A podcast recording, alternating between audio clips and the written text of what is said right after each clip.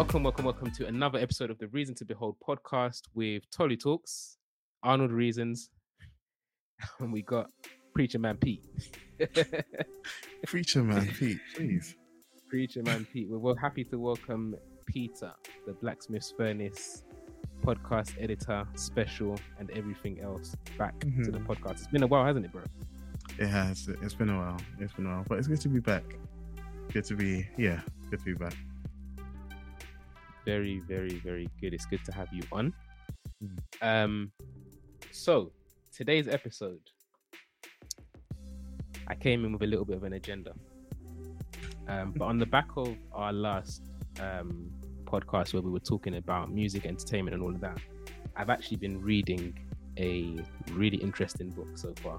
Um, show on screen. It's A.W. Tozer, The Crucified Life. Have any of you guys seen or heard already before?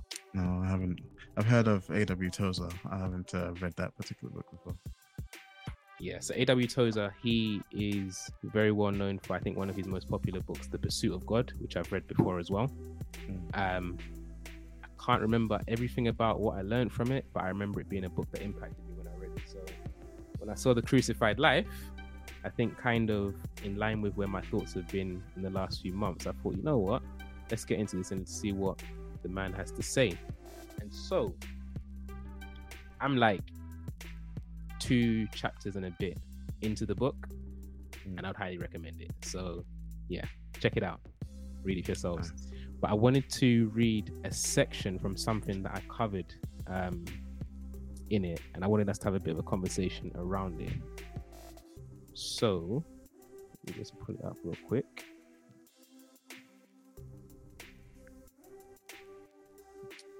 So here's what this section says. It says the church is not some impersonal, abstract floating around in space. Rather, the church is comprised comprised of individuals who have trusted Jesus as their Lord and Savior. The health of the church is in direct proportion to the health of each individual Christian. If the church is to grow and be healthy, the individual Christians comprising the church must grow spiritually. Only a dynamically healthy church can ever hope to fulfill the commission of Christ to go ye into all the world and preach the gospel. Mark 16 15. One important thing needs to be understood not all Christians are alike. Jesus said in Matthew 13 23, But he that receives seed into the good ground is he that heareth the word and understandeth it, which also beareth fruit and bringeth forth some an hundredfold, some sixty, some thirty. Too many of us are satisfied to be thirtyfold Christians. But the desire of our Lord is that we press on to become hundredfold Christians. The question then is, how are we to go on to this stage? And then he goes on a little bit later to say the path that accomplishes this is living the crucified life. So it's a fair bit to take in. Um, but I think maybe to kick it off, from reading, listening to that, um, kind of what are some of your thoughts around this, brothers? Um, I think for me, it's. I mean, I, I agree, and and I think it makes sense that um, though the church is greater than the sum of its parts, in in that you know we we as individuals make up the church, but the church is a bigger thing. Um, it, it's almost you're as weak as the weakest link, if that makes sense.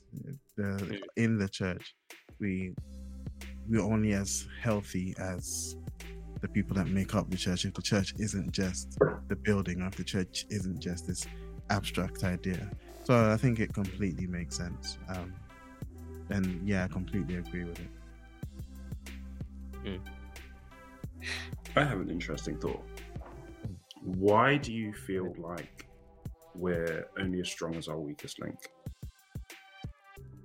Because that's where that's where the break comes. I mean that's maybe that's maybe generalizing a bit too much because people we carry for one another if not we, we, we bear each other's burden. So even the weakest link will in a good church have stronger people helping cover uh, carry him and so maybe won't Because- be as bad as that. But because I feel like that is something that, as a logical thing, it makes sense, right? We're only Mm. as strong as our weakest link, Mm. and I feel like that is something that is said quite often. But I wonder, like, is there actually a biblical foundation for that? Because you know, it says, "I'll build my church, and the gates of hell shall not prevail against it." Which, Yeah. for me, in some sense, I also wonder, like, okay, so are we as strong as our weakest link, or is the church going to be strong and effective because Jesus is building his church? Do you see what I mean? So I Yeah. don't Mm. necessarily disagree that you know Mm. something is only as strong as its weakest link, Mm. but I do wonder, like, as the church is a supernatural thing, should we also follow that same pattern, or is there something a bit different?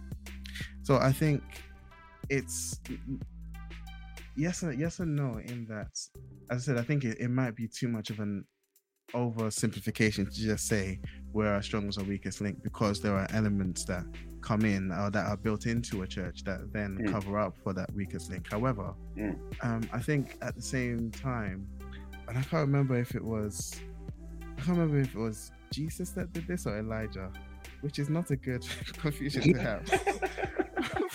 but but there was there was an instance where uh, I think Jesus did this, and I think Elijah may have also done it. Um, where I think Jesus was going to raise resurrect someone, and there Mm. were people that doubted in the room, and so he kicked everyone out. Mm. Mm, He kicked mm, mm, everyone out. Um, mm. and we, we I think see it might what- actually but yeah, yeah. Maybe a bit.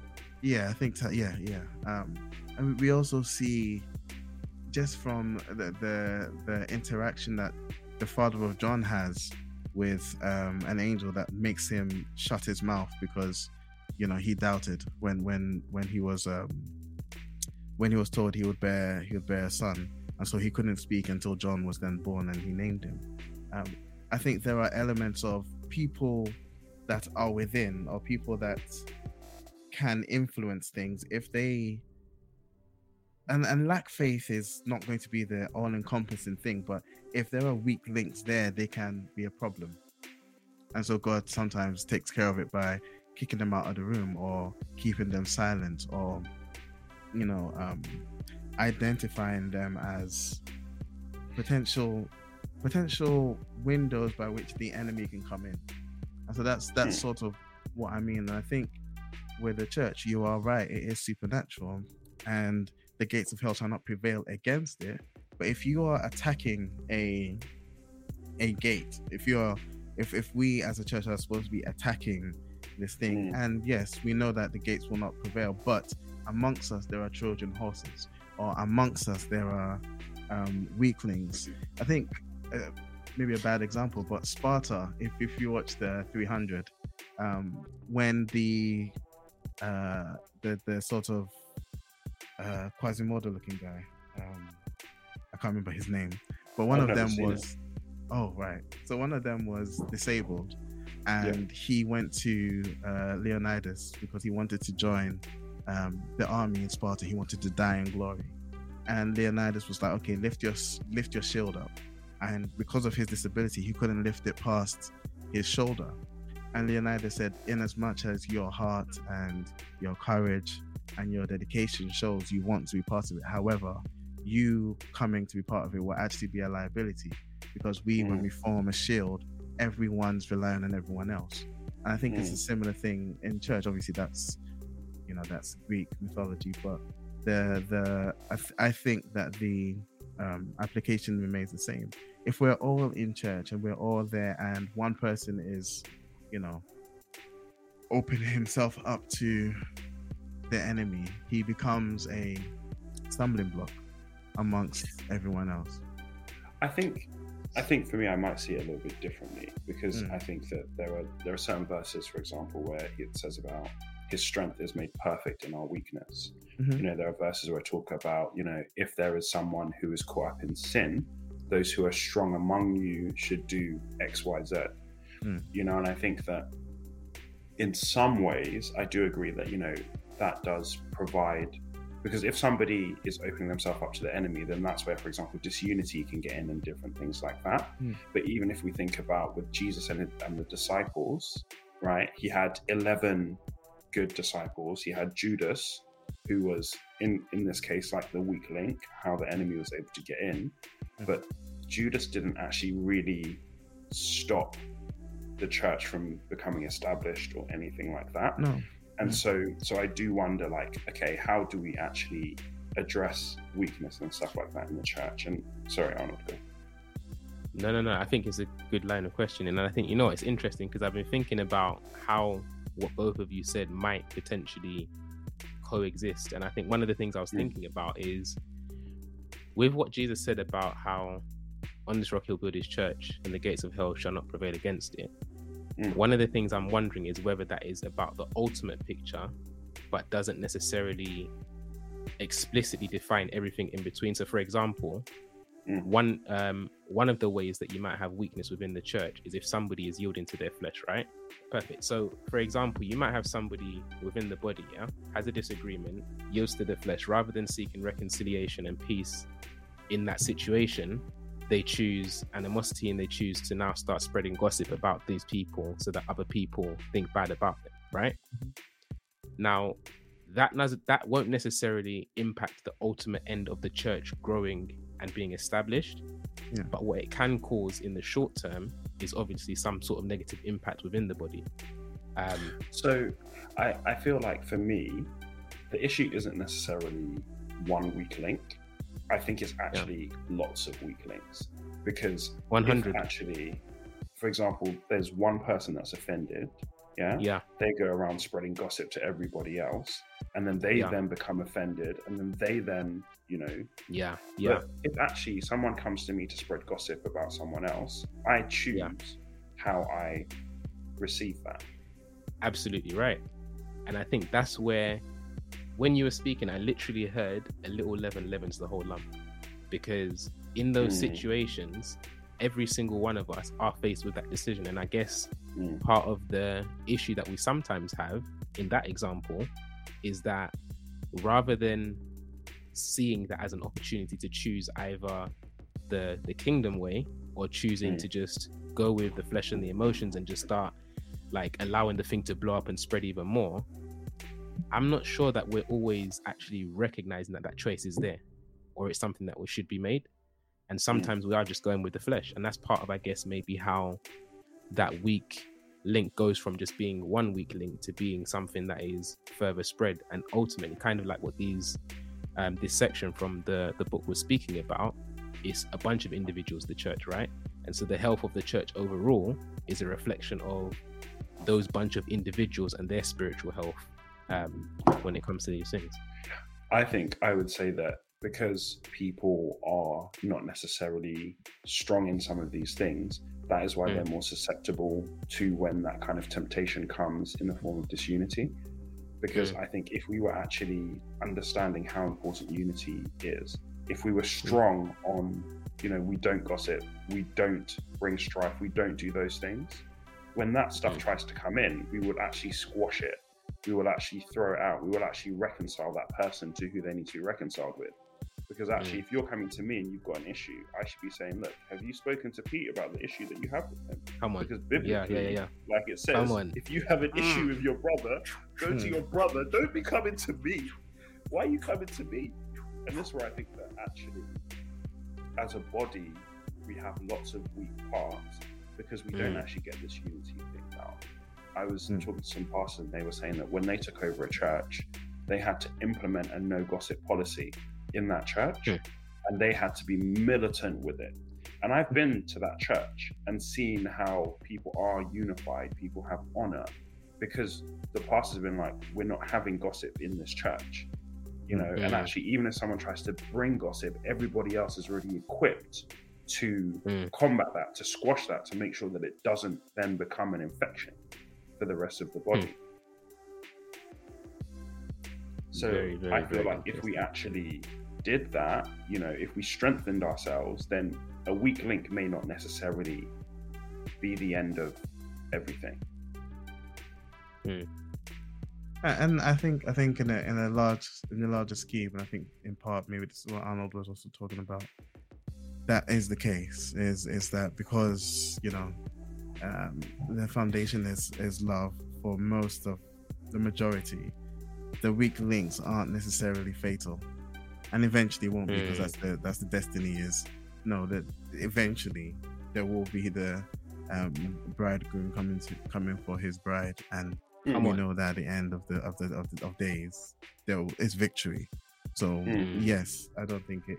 I don't think it ever means that the weak, the weaker ones, or the weakness will is ever fatal. It's just I from here and there. I think it, it can be, it can make the journey a bit longer. I, I think one of the thoughts that I just had, right, is that Hmm. the whole premise of the church is bringing in new believers, right? Mhm. Like when you look in Acts, they were adding thousands of people to the church day by day, which means that Mm. before they would have had, let's say, a thousand people in the church, but then you've added 3,000 people. A new believer is weak in faith, Mm. right? A whole a whole growth plan is add new believers into the flock, Mm. right? And Mm. by definition, they they're weak in faith because they're newborns. Mm. So we can't be only as strong as our weakest link, No, right? yeah, Because our whole premise is Mm. bring in new believers, grow them up in faith, right? Let them become strong and let them go out and make disciples and bring more people into the kingdom. We should be multiplying and bringing more and more people. So that weakness has to be accounted for in the plan. oh yeah, So, Yeah.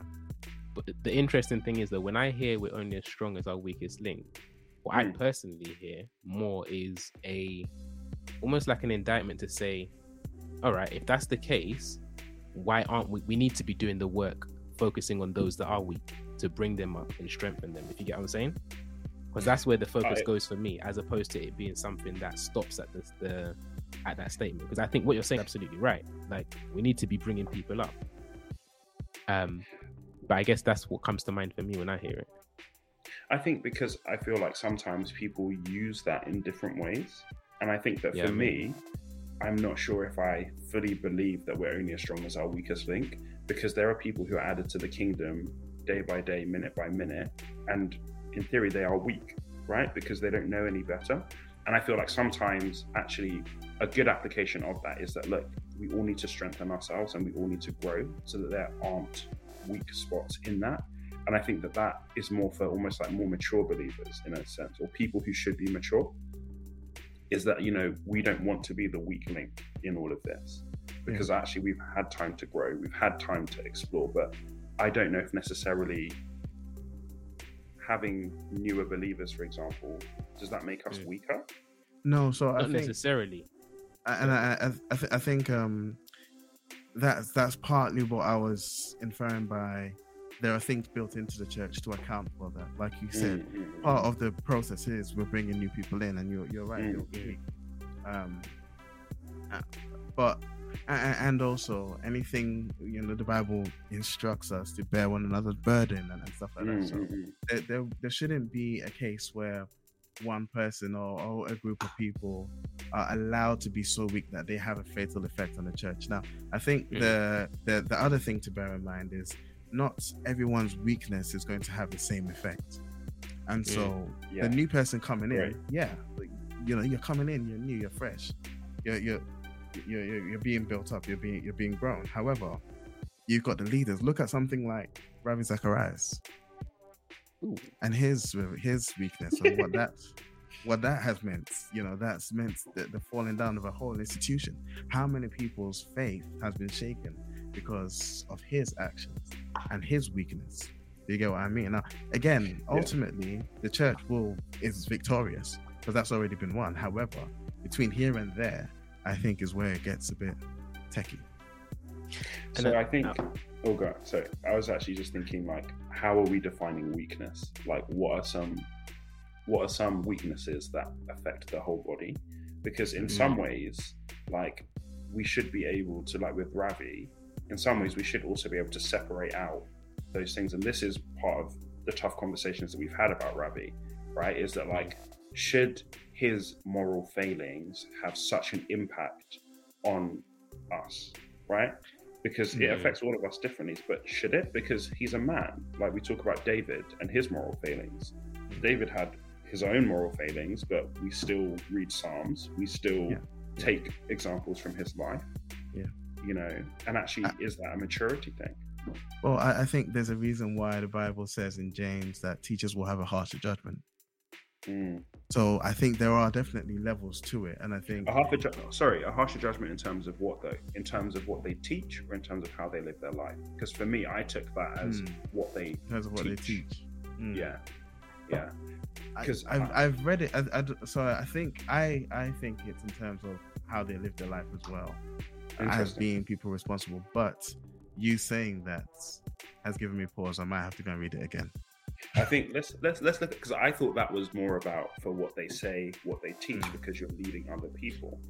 I think I was thinking about weakness in terms of the things that really damage the body are stuff like bad teaching, stuff like bad like disunity, for example. Mm. Disunity is like Mm. the thing that really Mm. gets us strife, jealousies, those things. You know, and that's why I'm saying, you know, actually sometimes it's people in the bigger positions that have more of an impact of that. Because look, if someone who's a new Christian is coming and doing those things, it shouldn't really impact. We should, that's where we should be saying, look, this isn't how we do faith. Hmm. You know, quick thing to add on that that James one. One Hmm. thing I would say is if we if it is in the context of what they teach, I think that feeds into how they live as well because that's Why? where because whatever you teach, it's obviously something that you're like Jesus was speaking to. I think it was the Pharisees and Sadducees, and he was speaking about how they place heavy burdens on the people that they themselves are not able to bear. And so, Yeah. when it comes to Okay. the things that I teach as a teacher, for example, like I cannot teach you that this is how we're supposed to live as believers, for example, and then not almost have a level of accountability for that as well in terms of how I live, Uh, because otherwise it leads to hypocrisy. disagree. 100% It, no, it leads to I think hypocrisy. Hold on. But it does, but but that doesn't mean that people can't teach things that they're not living. Yeah. No, but what for I'm example, yeah, go. no, but what I'm saying though is, if I am teaching you that this is how we ought to live as believers, Yeah. and I'm positioning myself as a teacher, there is a mm. level of accountability that I should be held to by God in terms Okay. of how I'm rolling that out myself because it wouldn't be fair for me to now teach this to you and say, yeah, for example, as believers, we need to practice forgiveness, right? I, I I think I And- think And I'm almost sorry? and not be forgiving people yourself. Yeah, yeah, and I Uh, think especially especially example, I'm teaching that to you. You are not forgiving. I'm reprimanding you for that, but in my own life, I'm also not doing the same. And Mm. that's where hypocrisy comes in, which is something that we know obviously God has a lot to say about, isn't it? I I think the difference as well is that Christianity isn't, or teachers of Christianity at the very least, you're, you're not teaching something that's just academic. It's something that's supposed to affect you, affect you through and through. Um, and so you can't just be a teacher of it and not be transformed. I mean, you can, of course, you can do that, but that's not the point. Um, uh, but also verse two of the of James three um, suggests that it could also be more than just what they're being taught because verse two says we all stumble in many ways. So it says, not many of you should become teachers because you know that we who teach will be judged more strictly. We all stumble in many ways. If anyone is never at fault in what he says, he is a perfect man, able to control his own body. You know, so I, I think it's in context referring to more than just what they teach. I think it's referring to their many ways in which you know man should live. Why is that? Because this this whole James part is talking about what the tongue and what people say, Mhm. and that's why I think you know the teaching element of it is really important. But I think to be fair, balance on both sides. We see many places where it says, you know, what what are the qualifications of a bishop? You know, where it Mhm. says Mm. father, no, husband to one wife. Husband of one It wife. says, you know, not a wine bibber, not after money, all of those things, which is how we live our lives. You know, so in terms of as Christians and as leaders, we are definitely held to a higher standard. And Paul also says about, you know, lest I become disqualified, you know, after teaching you a certain Mm. thing. You know? That's good. So I actually want us to go back as well because I think you started to open up a good question about how how do we define weakness within within Christianity? Like what Mm. does it look like? So I think we've obviously spoken about some examples. One of them you mentioned was disunity, right? Mm. And what came to mind for me was the command that Jesus gave for us to go into all the world, make disciples of all nations, Mm. and teach them to obey all the words of Christ. Right? Mm. And one of the questions that I'm wondering out loud is whether at the root of a lot of the issues that we have in areas of weakness is a lack of actually practicing discipleship where we choose obedience Mm. as opposed to choosing whatever our flesh or whatever other um, sources would encourage us to do. What do you guys think about that? And I think it's true because that goes back to what the Tozer book said, right?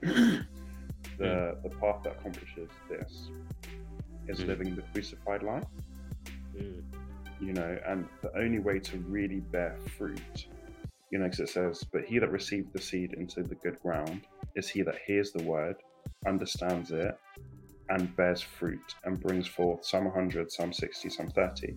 The only way for us to really have that in our lives is to not only hear the word and understand it, but Mm. also be doers of the word. And that's Mm. where what you said about obedience comes in, because when if we're not actually obedient to the word, it's not Mm. we're not actually putting it to work in our life. You know, if I hear about forgiveness and I understand about forgiveness, but I don't forgive people, that fruit is not going to be borne in my life.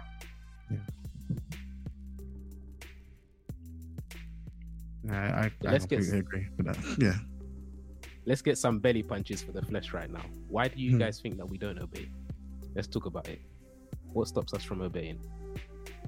Because this is the thing, right? Hmm. Like, I feel like what we're speaking about right now isn't like the kind of thing that for most listeners, I, I would imagine is something brand new. Like, it's the kind of stuff that we talk about be a disciple, discipleship, obedience. Like, they're kind of buzzwords and phrases that I think come up in conversations, at least from what I've seen. Mm. But, like, what I really want to maybe get into in this conversation a bit more is what are the things that when we take away all of the the language and all of the phrases and stuff like that and we look at our actual practice what are the things that are really stopping us from being those that actually obey what the scriptures teach us obey the way of the kingdom obey the words of christ I think I think because it's hard. It's it, it's hard. It's in in essence, it's going against our our natural tendencies or our, our nature. You know, if the the the entirety of the law is summarized as love the Lord your God with all your being and love one another. Mm. Under normal circumstances, those aren't two things that are too hard to. Well, it's just two things that don't sound like they are exceedingly hard to abide by. And yet, I think if you look at society and you look at society without God, you can really see that our human tendency is towards destruction. And whether that be Mm. destruction of ourselves or destruction of others, the Mm. natural tendency, if you leave human beings to be human beings, is that. And so the Bible calling you against that, um, I think is so hard that it wasn't ever the case or it wasn't ever the intention for people to be able to do that on their own because that's asking too much of them. And that's why grace came and grace empowers. And us being good is not even of us, it's of God working in Mm. us, if that makes sense. Mm. So I, I think I think we don't we don't obey because it's hard. And the only way we get past that is because grace enables us now to we're no longer slaves to sin we are now, you know, new creatures born in, in, in Christ. I agree, and I think because we try and do it in our own strength, Mm. and that is like our default is by works and by effort and by this. Yeah. Mm. But it's like actually, God wants us to live a different way, and He wants us to live a way that is so counter to our natural being. It's counter to our culture. You know, we want to be self-made. We want to do things by ourselves. Our pride wants to do that, but actually, the only way we can actually live this life is through humility and through humbling ourselves and receiving grace from God to actually do it. i hear you both man So, is there more from that bit, or is this? No i've got a couple other questions as well. There's a whole Okay. but i think this just this whole episode is centered on this particular bit here. Um yeah. So that grace the grace empowerment thing right? So i was actually having a conversation with someone um the other day. And one of the questions that came up and i think this might be worth even discussing is that you see people who are unbelievers overcoming different things, right? So, for Mm. example, addictions being a great example, right? Mm. How do you guys feel like that plays into the whole conversation about doing it in our own strength and what it looks like for a Christian to overcome? Because honestly, and this is actually something that I'm really kind of working through in my thinking as well, because I get the principle of we rely on God's grace, but I think one of the things that I have been thinking and rethinking is what does it actually look like to rely on God's grace and how does that measure up when we look at non Christians who seem to be able to make decisions to discipline themselves in different ways?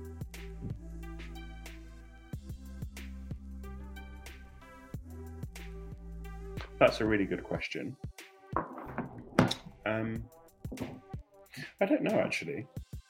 I genuinely don't know because is there a difference between beating addiction and something like walking in love? Mm. Are they are they kind of different things? Because even in terms of like beating addiction, for example, is there a chemical element to that? And is that something different to what we're talking about in terms of living a crucified life?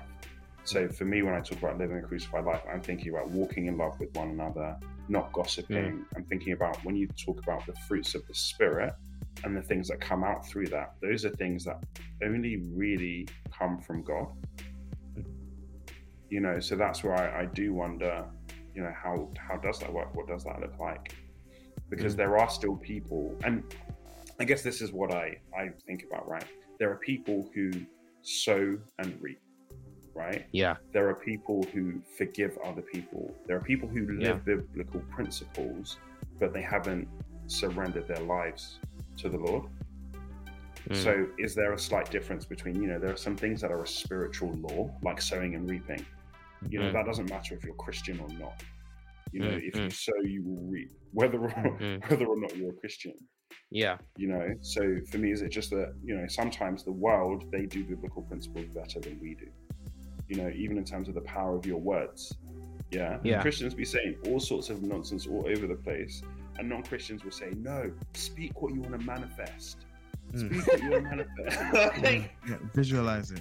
If you if You you, watch any if you watch any martial arts, they always talk about visualize any martial arts competition. I visualized it. I saw myself, the vibrations. I, I saw myself. I won. Mm. Yeah, So, so you know what, yeah? And there's was someone gonna say something?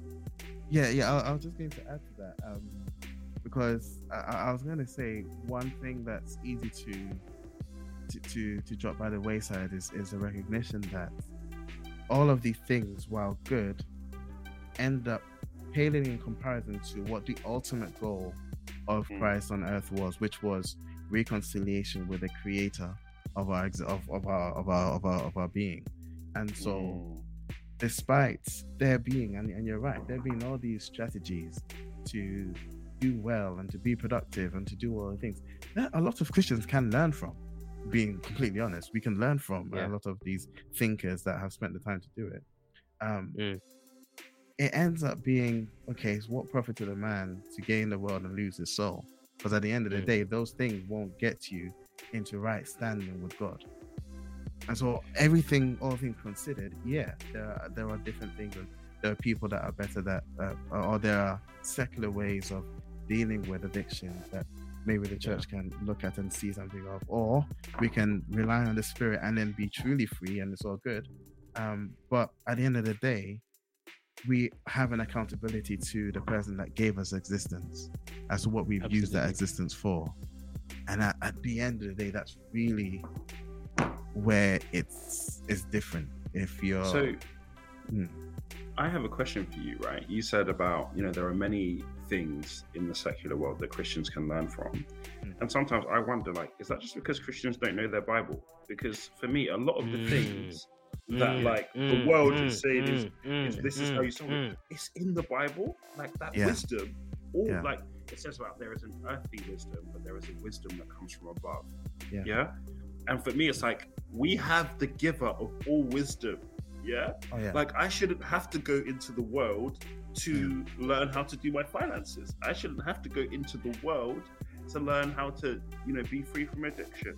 There are Yeah. things, if, if you read Proverbs, there are things all through there that talk about how to be free from these things. Even if you talk about, you know, how, isn't it, confess your sins to one another? And doesn't it Yeah, talk about healing? healed. Yeah, yeah, yeah. That's AA. That's Alcoholics Anonymous. Like, my name is so and so. and yeah. I'm But AA is Christian. AA is Christian. Yeah, but bro, this is what I'm saying. Like, Yeah. all the things Yeah. that they use No, should no. be in the word. But, but I think I think the thing is that I, by God's grace, we're all given different gifts and we're all given given different passions and stuff, and we all will Hmm. advance in different areas. Um, and some of us will be saved, some of us won't be saved. And the reason I say it's worth it's worth us learning from something because they've, you know, where you're completely right. I think everything we need we can get from the scripture. Everything we everything that's required we can get from scripture. However, where we haven't done the studies or we we we haven't gone that far and some people by virtue of just who God has made them have been able to get that far. It's worth I think it's worth just learning from them and, and I- seeing what they've I don't disagree. I, Hmm. for me, I just feel like it's worth understanding when we say going to what the secular world has done. For Hmm. me, it's more like let's see where they are doing things that we're meant to be doing better yeah than us. no and, that's it the says, yeah you know, it says Yeah, about how they're more shrewd. The people of the world are more shrewd in some of their areas than we are. But really, we should be those people that they're going to look at what the church is doing. Mm. How do we do that? But the church, in so Come many on. ways, is not doing it well, and that sucks. I'm loving Like it. I have to go I to the world. Yeah. I have to go to the world. Yeah. What? love this. Why? Guys, I love this. I love where this conversation's going because now we're going to look at the Bible, right? So Ephesians 4, verse 17 onwards says, Now this I say and testify in the Lord, that you must no longer walk as the Gentiles do in the futility of their minds. They are darkening their understanding, alien, alienated from the life of God because of the ignorance that is in them due to their hardness of heart. They have become callous and have given themselves up to sensuality, greedy to practice every kind of impurity. But that is not the way you learned Christ, assuming that you have heard about him and were taught in him as the truth is in Jesus, to put off your old self, which belongs to your former manner of life and is corrupt through deceitful desires, and to be renewed in the spirit of your minds, and to put on the new self created after the likeness of God in true righteousness and holiness. Now, I'm going to say some things, right? I'm not trying to be the guy that shoots down grace and relying on grace and all of that kind of stuff because I believe in grace. Grace is an important thing. Um, like that is central to the faith that we stand on. But when I look at verses like these, right, and it comes back to the question I asked before, I see the instruction to put off your former self and to put on the new self, right? And I guess in going back to what you mentioned about looking at the world and how do we know our scriptures enough and stuff like that, for me, this is like a clear black and white. Like, is grace involved? Absolutely, because it's the goodness of God that empowers me to do these things and so that that's something that I think happens as a part of the relationship that I have. But whether or not that's happening in the background and with or without my knowledge, the instruction is to put off our former self, right? Mm-hmm. And I really like, and this is really a question, and it's the following question to the one I mentioned before. I'm wondering, is part of our problem that because we're dealing with like these concepts like grace and not wanting to be seen or to say things like we're doing them in our own strength that we almost miss the basic instruction to put off our former self and to actually just make the decision to stop doing those things. Do you get what I'm saying? Yeah. Because I really do think, and I, this is, is there's a few different spiritual concepts that I think we deal with as Christians, which the non-believer they don't they're not they're not thinking about these things. Like if someone makes a decision, okay, this is what I'm gonna do, like in the area of I don't know, an addiction, fitness, or whatever it is, it doesn't mean that they might get it straight away, but they're not thinking about not being seen to be doing it in their own strength. They're not thinking about having to quote unquote rely on the grace of God and wait for and because this is the other thing is that sometimes when we speak about relying on grace and not doing it in our own strength, it's like it almost to me sometimes comes across not because we intend it to way, but it sometimes comes across as though we're waiting for and we're relying on God to somehow do the work in mm. us that will then make the outward thing happen. Hmm. And my thing is, true or false, whether that is the case, if if we are relying on God to do the work, He's going to do the work, right? But what are we supposed to do? And I see scriptures being really direct. This is just one example about put off, do this, like resist the devil and he will flee from you. These clear, direct instructions. Um, what do you guys think about that?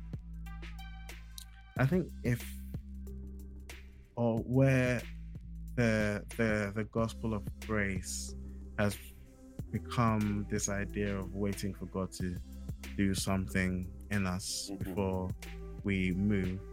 I think that's a misunderstanding then of what grace is. Um, Mhm. and and and maybe this isn't preached enough, or maybe you know the bigger preachers aren't talking about this. But I, I think when when grace, when when you are no longer a slave to righteousness, eh, oh my God, no, when you're no longer a slave to sin, when you're no longer a slave to sin, um, but you now are given the right to become the child of God, there's a call to action there. It's not just you're no longer this, you're that. It's what does that mean? That means in in, in AW Tozer, it means living the crucified life. It means taking up your cross and following God. It, it means here putting on a new um a new uh, self that is created after the likeness of God in righteousness and holiness. So I think I think what we're what we're talking about is maybe a misunderstanding and misrepresentation of what grace is. It's not just a wait and see, it's an empowerment to do Exactly. something. Exactly. And and, and yeah, I think if it's preached as that, then we know we, we're not it's not grace that's going to change us. Uh, It's grace that that's not the way the way to say it. It's not grace doesn't mean God is going to magically change you and then everything is good.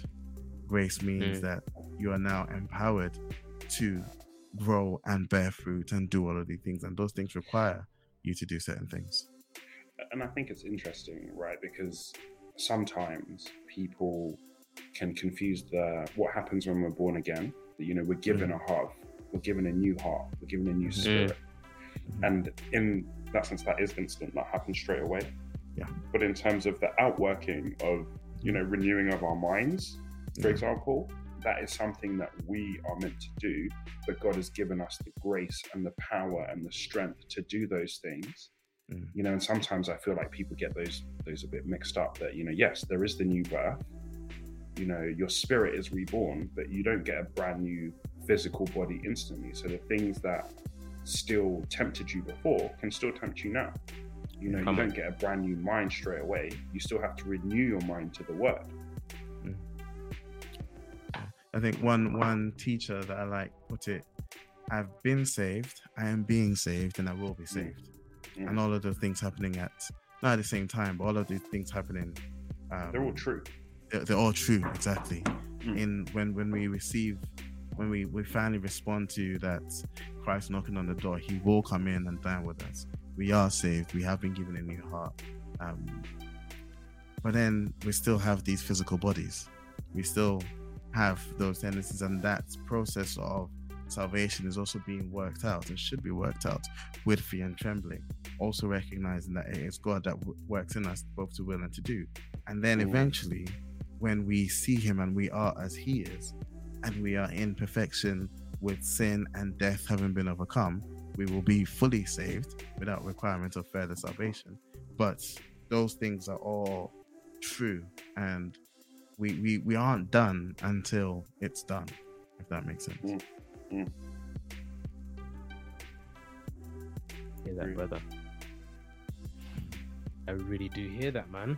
And and I think one of the thing, one of the frustrations that AW Tozer is refer- referring to there as well, is this idea of too many being satisfied with being thirty-fold Christians, and that being part of the issue is a lot of us are happy once you said that salvation prayer once or twice or three or four times you've given your life to Christ. And which was my story. but then you stay there. You know, you're always there. You, you, it's like, nah. There's once you get there, there's and that, that you're, you're required. You're, you're expected to grow. You're expected Mm. to to to to to become a hundredfold person that bears fruit, uh, a hundredfold bearer of fruit. And I think that's the, that's what we're called to do is to grow, and everyone should be looking to do that. Do you think there's an element of people not necessarily knowing that actually there's so much more Mm. available? Yeah, Ooh. yeah, and and actually, so I'm I'm, I'm going to get into things now because I think that's part of the issue with the fivefold sort of nature of I think church leadership and what it should be, not being present in every church. Some churches, in and of themselves, are just an evangelistic church, and all they're concentrated on is getting more people in, and that's great Mm.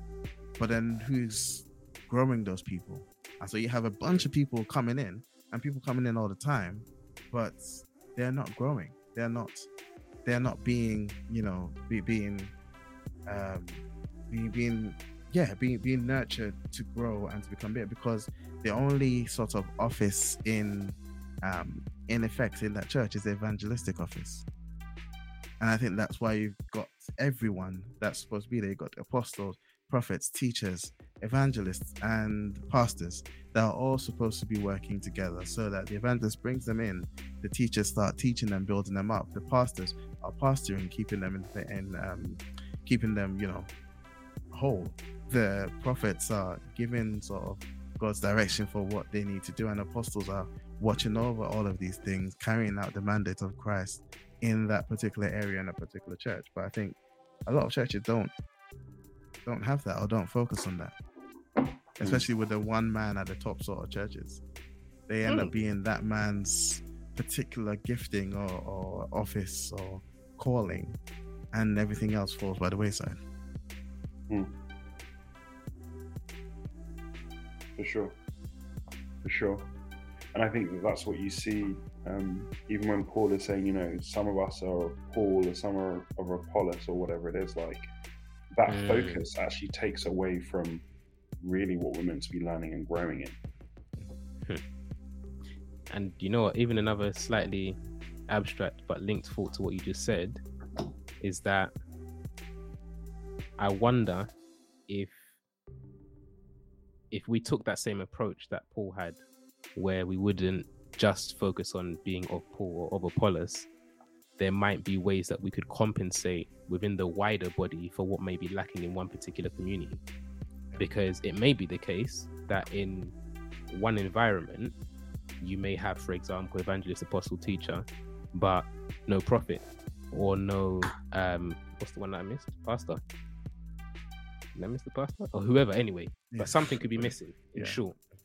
And I think if the walls weren't up within our community so high and we were a bit more collaborative amongst one another, I wonder. These are just some of my. I- my I think- I think that that's compensate for 100% some of what's right. because we're meant to be unified right and Mm. god has deliberately given different parts to different people because we're Alright. meant to work together but there are some churches where if you go and feed in another church they're going to have a problem with that. You know that's a problem. And It's actually turf war. it yeah it, it comes back to to the unity and collaboration because actually we should be able to feed from different places and get a balanced diet from all that god has made available in the church. There's a reason Mm. why he's giving people certain things to teach. Like when you look at john he had a very different revelation to what luke had or what mark had Mm, or what mm, mm. you know matthew had they all had different revelations even paul his revelation was slightly different to what peter had each person was Mm. given different parts of the picture and and the wider it goes, I think the the more it removes the risk of idolatry. Yeah, because- Mm, Yeah. If you're seeing that there's so much coming from so many different places, and it's more of a oh, it's not just this one magical person who has this amazing connection with God, and they just get the revelation 24 seven. Mm. But you realize that wow, God's actually pouring out in this area, and this person has this understanding and this revelation. Oh wow, this person like, and you can see how in those different giftings actually coming together and feeding the body at large, we come to a balanced place of maturity. That that's one of the issues I have with like denominations and this idea of different church groups ring fencing themselves. I have Mm. to get some Apple hate in here. So this is what Apple does. And they make they make their phones work only so well with the Apple Watch and with the Oh, Apple wait. AirPods and you know you can't Mm. get anything else in there. So you're you're restricted to what you can benefit from. And you look at the old church and the only restriction that they kind of had was geographic. These guys are here. The church is in Mm. Galatia. You're only the church is in Galatia because you're in Galatia. It's no we are fire on mountain ministries and you are Ah. walk by the waterside ministries and you are still you know and and Do you think that becomes Because I, I think so. we've had some saying, "I'm of Paul, I'm of Apollos." They're not Oh, yeah, yeah. Those are people. No, no, no. But then that's and that's why I think Paul came so hard against it because we're Mm. now we're now taking something other than just you know, and, and I think even the geographic thing was just a, a thing of the times where I'm not expecting you to take a train to you know Jerusalem to go and then worship, but Mm. they're they're taking something else and saying no, this is our marker, and I think that's part of what we do now. And it's like this is my pastor, and I belong to his church, and I'm in this denomination, or I believe in the teachings of this guy, and so whatever John Calvin said, that's what I I live by, and I'm Calvinist. I'm not anything else. I am one of Calvin's people, you know, and, and I think that's where those sort of ring fences. That's the problem I have with it, But I don't think that's how it was designed to be. I, I think the body and all, uh, as a whole, we're all supposed to be able to see that we're all Christian, we're all Mm. Christ-like, and then and that's what God's given to you. I can take, I can listen, I can learn from, and then what I've got, I can bring, and we can all sort of influence one another, just as Arnold was saying. But we've Mm. now come to a place where, as you said, if I'm in this church, I'm not talking to anyone from this church. I, I don't believe God is in these other churches, or worse yet, I'm not even reading other people's books. I'm only reading my pastor's books that he writes. Mm, Maybe mm. sometimes more than I'm reading the Bible, but I will not say anything there. You know, Uh, it's so that that's one of the issues I have with this whole idea of denominations and what it's become. But I think it's all sort of weakness, really. That's good. Well, fellas, I think that was a great conversation. Just like that. This is the thing. Just like that. Time's gone. I'm looking at like, rah.